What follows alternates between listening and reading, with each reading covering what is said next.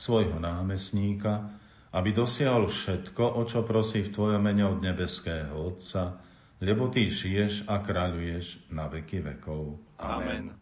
Sláva Otcu i Synu i Duchu Svetému, ako bolo na počiatku, tak nech je i teraz i vždycky i na veky vekov. Amen. Pán s vami. I s duchom Tvojim. Nech je zvelebené meno pánovo od tohto času až na veky. Naša pomoc mene pánovom, ktorý stvoril nebo i zem. Nech vás žehná všemohúci Boh, Otec i Syn i Duch Svetý. Amen.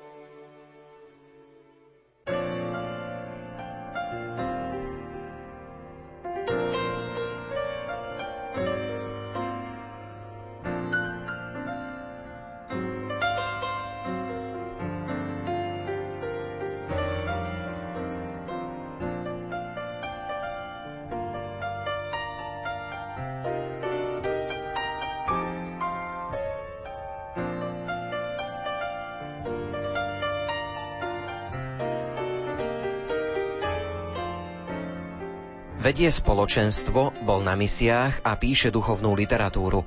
Spoločne s manželkou pripravuje duchovné obnovy. Reč je o Štefanovi Patrikovi Kováčovi. Jeho literárne dielo si predstavíme v najbližších minútach.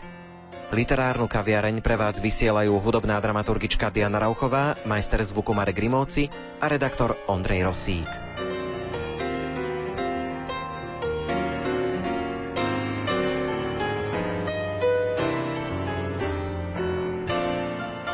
Štefan Patrik Kováč je autorom siedmých kníh. Život v Božom požehnaní, Život s Bohom, Toto je skutočná Afrika, Sviatky Boha, Život nie je ľahký, Život kresťana u moslimov v Ázii a napokon Život v Božej moci. Je otcom šiestich detí, vyštudoval teologickú fakultu so zameraním na biblistiku. V súčasnosti žije v Piešťanoch.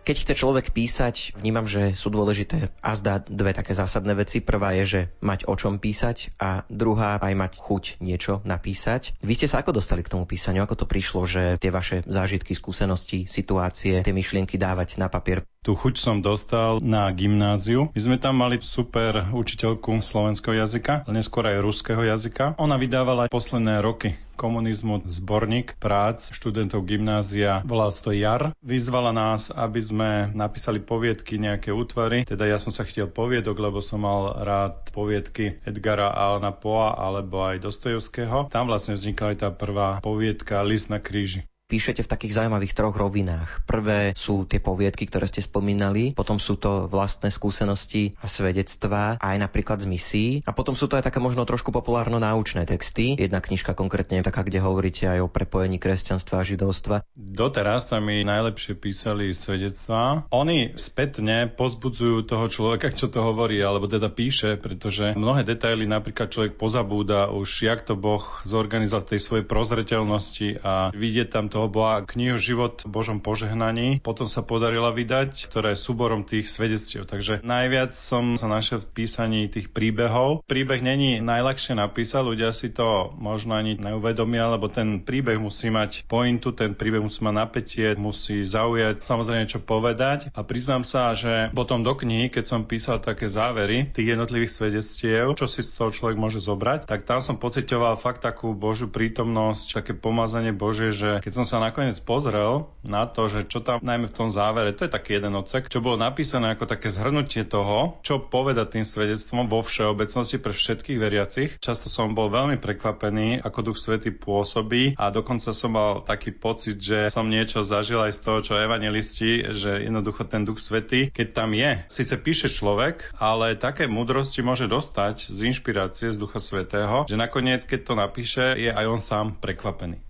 Jedna tá inšpirácia sú teda veci, ktoré zažívate, tie svedectvá, možno aj priamo skúsenosti z tých misií. Sú nejaké ešte ďalšie inšpirácie, ktoré sa napríklad prejavili pri písaní poviedok do poslednej poviedkovej knižky? Ja by som sa len dotkol jednej poviedky. Je to vlastne posledná poviedka v knihe Život nie je ľahký. Nazval som ju Chlapec v okne a je to zážitok z Ugandy, z tej misijnej cesty. To je taká inšpirácia, som to dal, že misionár prišiel do krajiny a ja som bol v hostinci, ma ubytovali a každá tá bunka je zamrežovaná, aby tam neprenikli zvonka násilníci. No a proste chodil taký chlapec ku mne. Som si uvedomil taký protiklad, že ten misionár bol vnútri, zamrežovaný a ten čierny chlapec otec bol vonku a taká otázka vznikla, že kto je slobodnejší. Veľmi ma inšpirovalo to, že on eh, miloval futbal. Ten misionár mu vysvetľuje, ako funguje život na základe tej futbalovej hry. Musia platiť pravidlá. Hej, to je tých 10 pravidiel, ktoré pán Boh teda v desatore dal, ale sú aj pravidlá vo futbale. Teraz, že kto je to brankár, hej, že to je ten, ktorý sa mu snaží pomôcť. Chlapec dáva otázky, prečo musí dostavať góly, že je to kvôli pokore. Takisto napríklad máme rozhodcu s veľkým R, ktorý rozhoduje. Potom on chce ísť spolu s tým misionárom do Európy, hej, však títo ľudia sa chcú dostať do Európy. Ten misionár mu hovorí, že Boh chce, aby si odohral svoj životný zápas tu. Ako na rozlúčku mu kupuje futbalovú loptu a prakticky to je z reality, pretože potom mi ten chlapec z tej Afriky, z Ugandy poslal fotku, kde bol odfotený on s futbalovou loptou a potom hej, tom dialogu, že už máš svojho rozhodcu, lebo každý človek musí objaviť Boha. Že ten rozhodca je milujúci rozhodca. On chce, aby sa hralo podľa pravidiel, hej, lebo keď sa nehrá podľa pravidiel, tak sa podvádza, tak? Vlastne on potom hovorí ten chlapec, že už som objavil svojho rozhodcu, že fakt chce patriť do týmu toho, ktorý ho miluje, toho vlastne rozhodcu s veľkým R a že chce hrať ten svoj životný zápas čestne. Ukážku z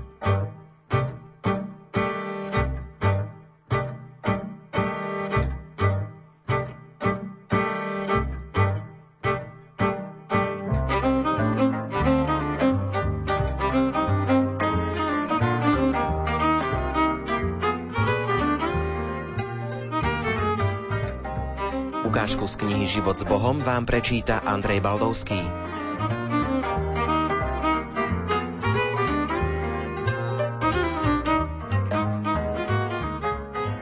Ako si tak idem po ulici a rozmýšľam, čo treba ešte vybaviť a kam zavolať, zrazu mi to došlo. Nemám mobil. Rozmýšľam. Nie je na obvyklom mieste v aktovke. Možno som ho nechal doma? Idem domov, nič nikde. Aha, mal som ho v bunde, ktorú som mal prehodenú cez riadidlá bicykla, lebo napokon mi pri bicyklovaní bolo predsa teplo. A, a mohol po ceste vypadnúť. Úha, oblial ma studený pot. Okrem toho, že bol na tú dobu drahý, s operačným systémom a vysúvacou kompletnou klávesnicou, mal som tam kopu jedinečných a nenahraditeľných vecí. Vrátane kontaktov a softvéru – veľké elektronické slovníky, anglicko-slovenský a nemecko-slovenský, ktoré mi ako učiteľovi a prekladateľovi boli veľmi vzácne a potrebné. A tak som rýchlo zase sadol na bicykel a poď ho späť po cestách, čo som absolvoval nad ránom. Supermarket bol na opačnom konci mesta. Potom k domu s robotníkmi po uličkách. Pozeral som, kde mi mohol vypadnúť, ale na ceste Pravdepodobnosť, že by ho ten, čo ho našiel, nezobral, bola minimálna.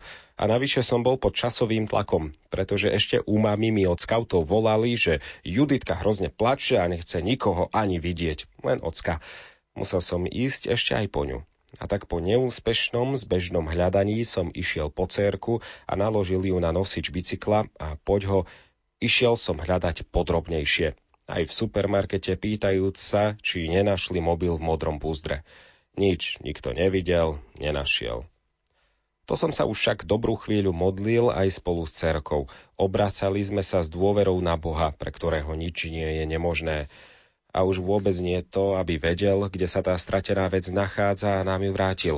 Cítil som, ako sa do môjho srdca vracia pokoj, istota, že táto moja momentálna potreba je v Božích rukách a On sa o to postará. Moje sily nestačia, sú na to slabé ale neukázal som lenivosť. Urobil som všetko, čo som mohol. A potom to prišlo. Boh ku mne prehovoril. Ako som sa už pokoji vracal domov s cerkou na zadnom bicyklovom nosiči, idúc okolo miesta, okolo ktorého som v ten deň prešiel vari 5-6 krát, duch Boží mi povedal, choď k tamtomu robotníkovi. Ukázal mi presne ku ktorému. Totiž rekonštruovali tam jednu celú ulicu, dávali nové podložia, nový asfalt, obrubníky, chodníky a bolo tam i veľa robotníkov. Spýtaj sa ho, či nenašiel mobil v modrom púzdre. Hovorím, bolo tam kopu robotníkov, ale išiel som za tým, ktorého mi pochukázal. Ehm, dobrý deň, zliezol som z bicykla. Chcem sa opýtať, nenašli ste tu nad ránom mobil? Muž od si ma skúmavo prezrel, trochu zaváhal. Ehm, priamo v jeho duši som čítal, ako sa v nej odohráva ten častý boj medzi dobrom a zlom. Zaprieť, ponechať si, predsa priznať, Napokon zvíťazilo dobro. Zrejme to bol človek s dobrou vôľou. Rozhodol sa povedať pravdu. Nuž, áno, pozrel na cerku na nosiči. Možno kvôli nej priznal. Oho, pomyslel som si, to je určite ten môj. Mene vypadol dnes ráno z vrecka taký a taký, popísal som mu ho, v modrom púzdre. Pobrali sme sa s ním do jednej zo stavbárskych búd, čo tam sedeli na rozbombardovanej ceste ako perníkové chalúbky z Juditkinej rozprávkovej knižky a skutočne z vrecka pracovnej bundy vybral mobil. Bol v modrom púzdre. A bol to môj mobil. Priznám, nebol som úplne prekvapený. Odvtedy, čo mi duch Boží naplnil srdce pokojom a istotou, som zostával v pokoji. V istote, že vec je v dobrých rukách – Chvíľu sme sa porozprávali, poďakoval som sa mu, najmä, že sa priznal k nájdeniu veci a zamieril som domov. Chváliac v srdci toho, ktorý je mocný a o všetkom vie a stará sa o človeka svoje stvorenie. Chválil som ho aj nahlas, aby to počula moja cerka a vysvetľoval som jej, ako sa môže spoľahnúť na pána, kedykoľvek sa ocitne v úzkých, alebo aj keď sa neocitne. Vždy potom som si veci upratoval v hlave, svoju nepozornosť, hektiku rána, že som nemyslel na dôležité veci, stratu, ale stále som nestratil to najdôležitejšie, svoj vzťah s mojím Bohom. Áno, je tu jeden, čo stále na mňa myslí. Bdie nado mnou a mojimi potrebami. On dokáže napraviť aj moju chybu alebo zanedbanie pozornosti. Môj dobrý Boh – je to ten, čo nikdy nespí a nikdy nie je unavený alebo zanepráznený, že by nemal na mňa a moje potreby čas. Nikdy sa neunaví. Keď zlyhajú alebo sú nedostatočné všetky moje sily, on vtedy len začína. A vždy vie, čo má robiť. Nikdy nestratí hlavu. A ak niečo aj my stratíme, nestraťme jedno – Nestraďme s ním nikdy vzťah, aby nám mohol povedať a aby sme my počuli jeho ducha, čo máme robiť.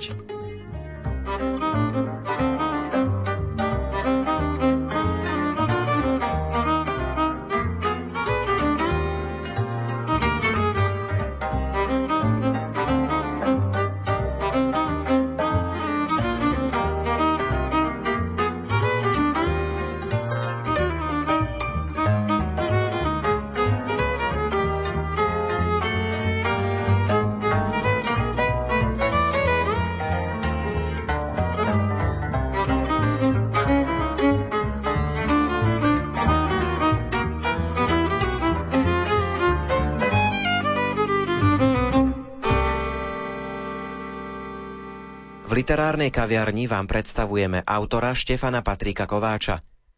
Napísali ste sedem kníh, mali ste niekedy aj nejakú tvorivú krízu? Nemôžem sa rozpamätať, že by som mal takúto tvorivú krízu. Písanie je pre mňa prirodzené. Keď už to je veľa, niekedy sa až tak zahrabem do toho písania a vtedy musím ísť k manželke alebo k deťom a znova sa ako keby vrátiť do tej reality. Teraz píšem taký jeden román a jednoducho, síce je tiež z reality, sú tam reálne veci, reálne skutočnosti, čo človek chce povedať, ale človek sa vhlbí do toho, čo chce povedať, ako ako to chce vyjadriť, akú myšlienku chce dať a po hodine a pol sa musí vracať do tej reality, lebo samozrejme najlepšie to je napísať, keď sa človek vie do toho vžiť. Značnú časť vašej tvorby tvoria aj knihy o vašich misiách a keďže máme október, misijný mesiac, aká bola tá vaša cesta k misiám, ako ste sa k tomu dostali? Ja som mal veľmi dlhodobú túžbu dostať sa do Afriky, ale nechcel som turistické destinácie, chcel som mať skutočnú skúsenosť. Boh to tak zariadil, že prišlo také pozvanie od kresťanov do Ugandy pri hranici s Kongom som bol. Z toho vznikla kniha Toto je skutočná Afrika. No a potom z Pakistánu prišla pozvánka od nadácie Učenia Božieho slova, ktoré si kresťania založili v Lahore, čo je druhé najväčšie mesto v Pakistane po Karáči. Títo kresťania sa venujú svojim bratom na vidieku, ktorí sú často negramotní. Zo svojich desiatkov alebo zo svojich drobných zárobkov dokážu motivovať aj ostatných takých dobrovoľníkov na tom vidieku, ktorí sa potom venujú kresťanom v okolí Lahore. Ja keď som tam bol, tak sme navštívili všetky tieto ich bunky, kde pôsobia učitelia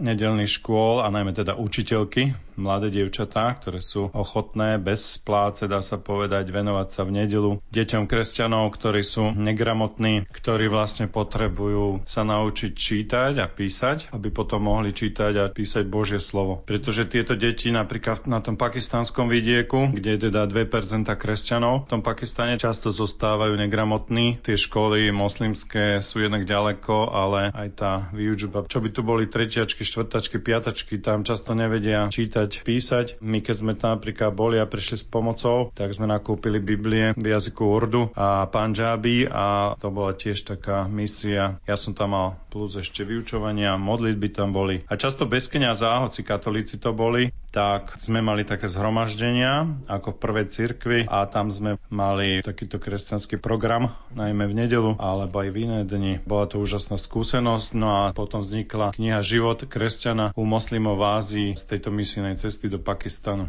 Keď v tých knihách spomínate aj tú realitu, hoci upravenú možno aj do tej umeleckej formy, napíšu, že spoznali sa v tom. Jeden rezbár sa mi ozval, že ho spoznali z jedného svedectva úžasného, že jak ho Boh volal do takého proste rezbárskeho remesla, by oslavoval Boha cez rezbárske diela a aj to Boh potvrdil, že potom úplným zázrakom dostal, myslím, 5 tón vysušeného dreva, čo každý rezbár je úplne nadšený, odstáte, myslím 20-30 ročné drevo, čo sa nepúká, nepraská, čere čerešňa, jelša a tak ďalej. Ináč sa ozývajú čitatelia, že niekedy sa doslova Boh dotkne ich cez tie svedectvá napríklad v tej knihe Život Božej moci alebo Život Božom požehnaní, že sa ich dotkne Boh. Dokonca niektorí mi hovoria, že znova objavili vieru, že oni chcú žiť tiež takúto vieru alebo takýto spôsob, kde budú zažívať niečo s Bohom a budú mať zážitky. Lebo ja keď idem niekde aj do spoločenstiev kresťanov, vždy hovorím, že Boh chce, aby sme mali spolu zážitky, aby sme mali vzťah. Mnohí mi napríklad píšu, že si napríklad doteraz neuvedomovali, že Boh vlastne zasahuje v živote, že otvoril im oči tie príbehy a svedectvá, že to toto zasahoval Boh.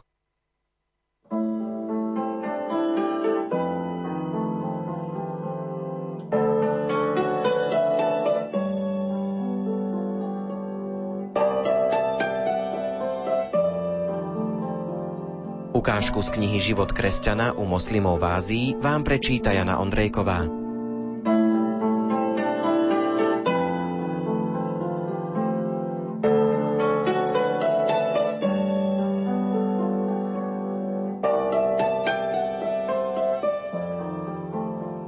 Odohralo sa to pri hlavnom vchode do parku, kde samovražedného atentátnika zrejme zadržali alebo pokúsili sa zadržať strážnici. Veľmi blízko detských šmykľaviek. BBC odhaduje viac ako 50 obetí. Môj priateľ z Lahore mi píše, že ich je minimálne 70 a 200 zranených. Väčšina zavraždených a zranených sú ženy a deti, pridal policajt pre agentúru Reuters. Prezident Pakistanu vyhlásil 3 dni smútku. Pred mesiacom, vo februári 2016, som kráčal či vozil sa po Lahore v rikši, nepripúšťajúc si možnosť takéhoto útoku, hoci som o viacerých podobných výpadoch na kresťanov počul či čítal už predtým. Navštívili sme aj parky pokryté hnedým prachom, ktorý sa usádza všade. Detské ihrisko i kultúrne pamiatky. Moslimské. Čo ma však šokovalo, bola neustála hrozba teroristického útoku, obyčajne od Talibanu a oni chceli byť naň pripravení. Prakticky každý úrad, každá nemocnica, dokonca každá škola sa musí strážiť. Brány a vchody do inštitúcií sú vybavené hrubými, masívnymi dvojitými rampami, dokonca betónovými zátarasami, aby moslimskí extrémisti neprerazili dovnútra autom naloženým bombami. Všade kontroly a prehľadávanie tašiek a oblečenia kvôli výbušninám. Keď sme išli v nedeľu na bohoslúžby, už ulica, z ktorej sa vchádzalo do areálu kresťanskej školy a kostola, bola zatarasená neprejazdná. Prvá kontrola bezpečnostných zložiek bola na začiatku ulice, potom betónové záterasy a bezpečnostný pracovník s puškou za vrecami s pieskom pri bráne vstupu. Rampa z hrubého železa. Ozbrojená stráž prehľadávala všetko, čo sme mali so sebou. Až tak sme mohli vstúpiť do veľkého dvora za múry vybavené ostnatým drôtom. Potom ešte jedna kontrola bola pred vstupom do samotného chrámu. Vstup do vládnej inštitúcie, Masívne betónové záterasy, množstvo policajtov a vojakov, zbrane. Dokonca som videla ľahký guľomet. Vstup do mešity alebo nemocnice, ako na letisku. Všetci museli prejsť cez skener, ktorý stále pískal. Vždy tam boli pracovníci security. Muži kontrolovali mužov, ženy v uniformách ženy. Aj manuálne, či nemajú niečo na tele. Ozbrojení puškami s ostrými nábojmi. Vstupy škôl sa podobali na vstupy do väzenia. Ostnaté drôty, vysoká brána, záterasy a pracovníci security. A to rovnako kresťanské i moslimské školy. Navštívil som aj malú kresťanskú štvrť v Lahore, 14 miliónov obyvateľov, centrum Panžábu, s názvom Johanabad. Ako sme išli okolo vysokého múru vybaveného ostnatým drôtom, ktorý oddeľoval ulicu od dvora a z ktorého sa vchádzalo do kresťanského chrámu Christ Church a kresťanskej školy, všimol som si čierne plagáty – Moji sprievodcovia mi vysvetľovali, že to sú obete teroristického útoku na Veľkú noc 2015. Boli to dvaja muži, ani nie v čiernom, ale s čiernymi dušami, z ktorých jeden prenikol dovnútra. Jedného zastavila ochranka už pri vstupe pri bráne do dvora. Samovražední útočníci chceli vstúpiť až do kostola. Našťastie ich zastavila bezpečnostná služba a obetovaním vlastných životov zabránila oveľa väčšej katastrofe. Výsledok? 14 mŕtvych kresťanov, 78 zranených. Jeden z mojich sprievodcov mi ukazoval, toto bol môj strýko.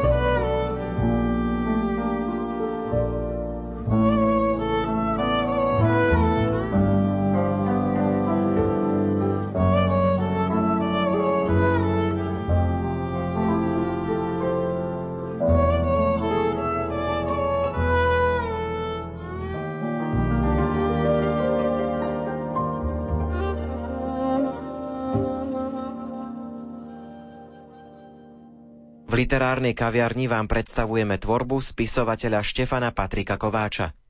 Ste aktívnym členom spoločenstva, evangelizujete aj vďaka knihám, aj vďaka misiám. Z tých vašich svedectiev je vidieť, že vieru prežívate v každej situácii. A tak by ma zaujímalo, ako ste sa vy dostali k tej viere, kto vás k Bohu privádzal. Ja som dostal veľké požehnanie, že vieru odovzdávali rodičia. Bola to klasická viera, ktorá sa odovzdáva aj z rodičov na deti. Každý vlastne musí objaviť svoju cestu. Boh sa musí dotknúť každého z nás. To nie je tak, že mama alebo otec sa dotkne toho človeka, Boh sa musí dotknúť. Ale ja som veľmi vďačný vďačný za to. Prizná sa, že mal som možno aj také nesprávne predstavy o Bohu, napríklad, že Boh je sudca len, ktorý trestce a takéto veci, ale potom v roku 1996 Boh mi dal takú milosť, že v prírode Severného Slovenska sa ma dotkol a ja som vlastne objavil, že Boh je živý Boh, že sa zaujíma o človeka, je to otec, ja som jeho syn a moje práva a však aj povinnosti vyplývajú z toho, že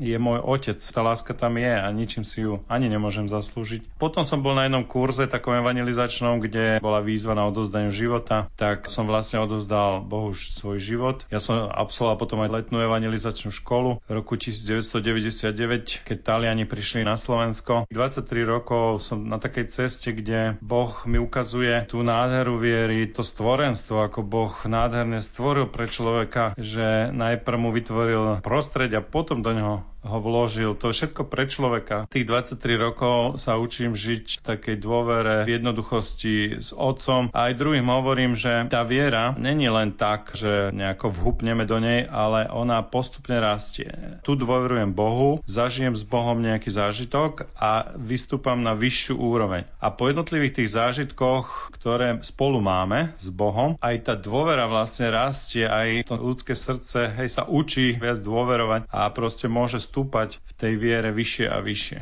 Keďže toto je literárna kaviare, nedá mi neopýtať sa. Vy ste otec rodiny, venujete sa deťom, venujete sa manželke, máte za sebou misie, veľa kníh napísaných. Nájdete si čas ešte aj na čítanie? To, čo čítam, sa vždy aktuálne mení, alebo je to prispôsobené tomu, čo píšem. Alebo aj sa vracia. Mňa veľmi oslovil ruský realistický spisovateľ, ktorý dokázal preniknúť do psychiky ľudí, Fyodor Michajlovič Dostojevský. Teraz som čítal posledný jeho román, hej, bratov Karamazovcov. Napísali ste sedem kníh s viac či menej kresťanskou duchovnou tematikou. To by mohlo znamenať, že o tie knihy je záujem. Že keby nebol, tak asi nepíšete. Je záujem vydávať takéto knihy na Slovensku? Je záujem zo strany čitateľov o takúto literatúru? Ja si osobne myslím, že je a tento hlad tu vždycky bude. Čo napríklad ja vidím na Slovensku je otázka aj českých kníh. Podľa mňa je tu veľmi veľa českej produkcie, napríklad aj duchovnej a ona môže vytlačiť slovenskú duchovnú produkciu, ale naše vydavateľstva sú veľmi dobré. Ale čo by som chcel odporučiť, aby dali viac dôraz na domácich autorov, pretože je strašne veľa vydávaných prekladov. Ten, kto môže podporiť slovenskú literatúru slovenských autorov, musia byť slovenské vydavateľstva.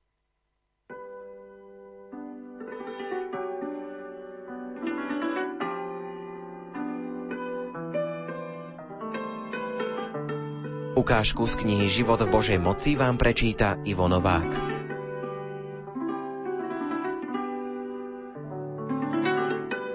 Za svojich mladších rokov som vypomáhal ministranskou službou pri slávení nedelnej liturgie v našej malej kúpeľnej kaplnke, ktoré boli určené predovšetkým nemecky hovoriacim liečiacim sa hosťom v našich kúpeľoch či iným turistom.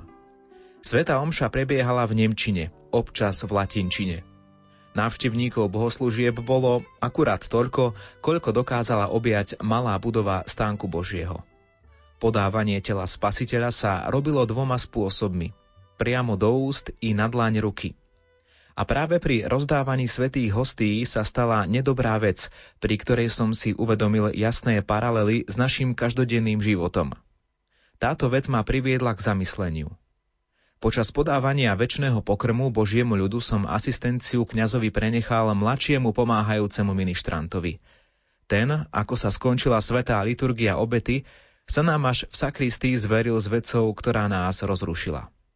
Počas rozdávania príjmania videl, ako kňaz nevedomky zobral z nádoby dve hostie, pričom jednu vložil do úst príjmajúceho, avšak druhá sa zo spodu uvoľnila a padla na zem. A čo si urobil? Pýtame sa ho prekvapený. Vraj nič. Hambil sa ozvať. Dali sme sa hľadať telo živého. Na koberci pred oltárom sme hostiu nenašli. Hľadali sme ďalej, medzi lavicami. Nič. V malej vstupnej predsieni. Nič. Vyšli sme z kaplnky. Vonku pršalo a chodníky boli mokré. Hostiu sme napokon objavili až pred vchodom do chrámu. Priamo pred východom. Na vlhkom asfalte ležal väčší pokrm, nová manna pre Boží ľud, telo Krista. Po skončení liturgie na telo Ježiša šliapali všetci veriaci, čo sa jej zúčastnili. Pošliapaný Kristus, nevedomky, tento raz neumyselne zneúctený. Zamyslíme sa, pozrime sa dovnútra. Nie je to jasný obraz duchovného stavu niektorých z nás, kresťanov? Na liturgii si posedím, popočúvam, postavím sa do rady na príjmanie tela a potom si ho viac nevšímam, napríklad, že leží pred kostolom žobrajúcom. Nemám práve ja premieňať spoločnosť? Čím ak nie tým, že budem svetlom? Že sa najprv ja nechám premeniť a budem hľadať Ježiša v blížnom a inšpirovať sa Ježišovým charakterom? Že budem usvedčovať svet z hriechu svojimi jasnými evaníliovými postojmi? Že budem vzorom? Nemám byť tou soľou, ktorá spôsobuje, aby meso nehnilo? sviečkou, ktorá má byť postavená na svietnik. Nemám práve ja hájiť záujmy Krista pred svetom. Ak pripúšťam kompromisy so zlom, utlmujem hlas, ktorý ma nabáda protestovať, zdvihnúť hlas proti nemorálnosti, či už v reklame, televízii, politike, neobhajujem záujmy toho, ktorému som odozdal život v krste. Dá sa teda aj prijímať telo Krista, aj po ňom šliapať? Bohužiaľ áno. Vedie to k apatii, otupovaniu mysle a nerozlišovaniu medzi dobrom a zlom, morálnosťou a nemorálnosťou. Nesmieme byť áno aj nie. Keď kresťania nebudú soľou, kto zastaví hnelovú spoločnosti? Šliapať po Kristovi sa dá aj nevedomky. Že si nechám konzumom otupiť myseľ, svedomie, ktoré už potom nerozlišujú správne. Reklamou, kompromismi, politickými záujmami že si budem vpúšťať do seba veci, čo do ne nepatria, lebo tam majú byť len sveté veci. Cesta na svetlo je v jednoznačnom rozhodnutí sa pre Krista, stavaním svojho života na Božom slove, tradícii a cirkvi, ktoré má nedvojzmyselnú odpoveď a pri rozlišovaní je jasné. Je to na seba reflexiu, aby na konci, keď hoci pozvaní na barankovú svadbu, nenašli sme dvere zatvorené. Napokon prišli aj ostatné panny a vraveli, pane, pane, otvor nám. Ale on im povedal, veru, hovorím vám, nepoznám vás. Preto bdejte, lebo neviete ani dňa, ani hodiny. Nepoznám vás. Stávali ste v rade na príjmanie môjho tela, ale šliapali ste po ňom, chodili ste na pochody, ale hlasovali ste proti životu, za smrť. Vzdialte sa odo mňa. Všímajme si, kde leží Kristus. Kde je Kristus? V kom je Kristus? Čo chce od nás Kristus?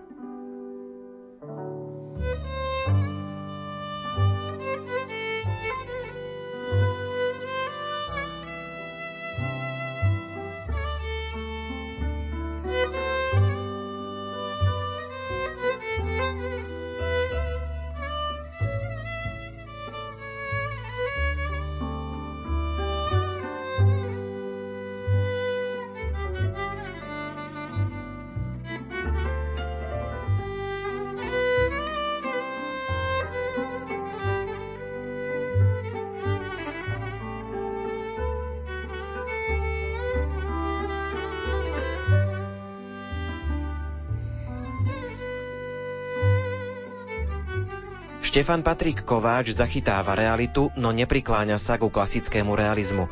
Zastáva názor, že aj realitu musí autor vykresliť umelecky, aby vnútro človeka nepoškodil, ale obohatil. V literárnej kaviarni sme vám predstavili život a dielo Štefana Patrika Kováča. Ukážky interpretovali Jana Ondrejková, Andrej Baldovský a Ivo Novák.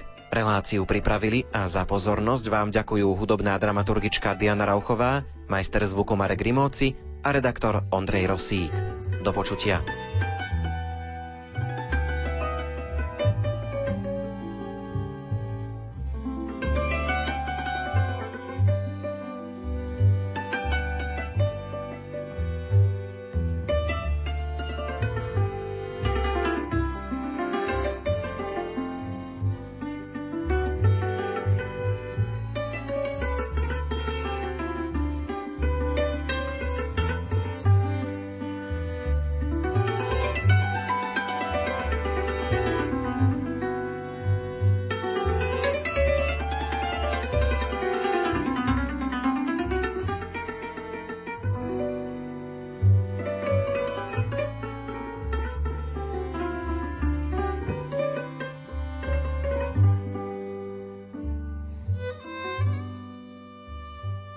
Rádio Lumen, vaše katolícke rádio.